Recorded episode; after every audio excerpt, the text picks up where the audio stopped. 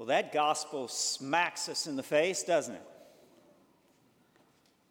If you love your parents more than me, you're not worthy of me. If you love your kids more than me, you're not worthy of me. Fail to carry your cross, and you are not worthy of me. Launched me on a bit of a quest this past week. It is clear that Jesus demands more. What exactly is this more that Jesus is demanding of us? To be worthy of Jesus, something greater than our natural loves for family is needed. What exactly is it? What makes us worthy of Jesus? I started looking. While checking out the YMCA up the street, thinking about a membership, I noticed a banner that said something like, At the YMCA, we live by the golden rule. And I thought to myself, that's nice. I like the golden rule. Indeed, if more people in the world would live by the golden rule, we'd have a better world, wouldn't we? Hmm.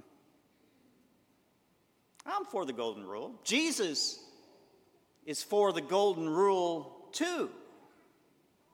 Back in Matthew chapter 7, Jesus says this Do to others whatever you would have them do to you. This is the law and the prophets.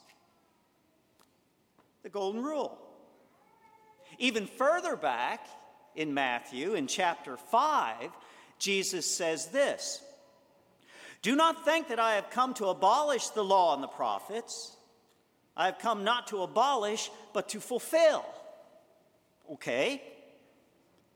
So there is something about the golden rule, which Jesus says is the law and the prophets. There's something about the golden rule that yet needs fulfilling. Jesus, he says, came to fulfill the golden rule. How? Later in Matthew chapter 22, Jesus answers a scholar of the law who asked what the greatest commandment in the law is, saying, You shall love the Lord your God with all your heart, with all your soul, and with all your mind. This is the greatest and the first commandment. The second is like it. You shall love your neighbor as yourself. The golden rule. Jesus was not against the law and the prophets. Jesus is not against the golden rule. Jesus just wants more from us. Apparently, the golden rule gets us close to where we need to be, but not quite all the way. Jesus' encounter with the rich young man in Matthew chapter 19 shows us as much. Asked what is needed for eternal life, Jesus responds, Keep the commandments. When pressed for which ones, Jesus says this You shall not kill, you shall not commit adultery, you shall not steal, you shall not lie, and you shall love your neighbor as yourself. Golden rule. However, the young man says, I have kept all these lived by the golden rule. What more do I lack?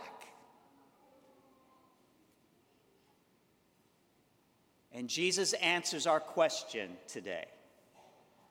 What more is needed? Jesus essentially says, Make me the center of your life, not you. Make me the center of your life, not you. The golden rule, the law and the prophets are good, but contains a fundamental limitation, it seems to me. Do to others what I would have them do to me has me as the centerpiece. How I want to be treated is the measuring stick. I'm still living for myself because how I want to be treated is my motivation for treating others better. Jesus wants more from us than that. Jesus wants our motivation to treat others to be based not just on how we want to be treated, but on how Jesus wants others treated. Jesus wants us to follow in his footsteps of selfless love and foot washing service.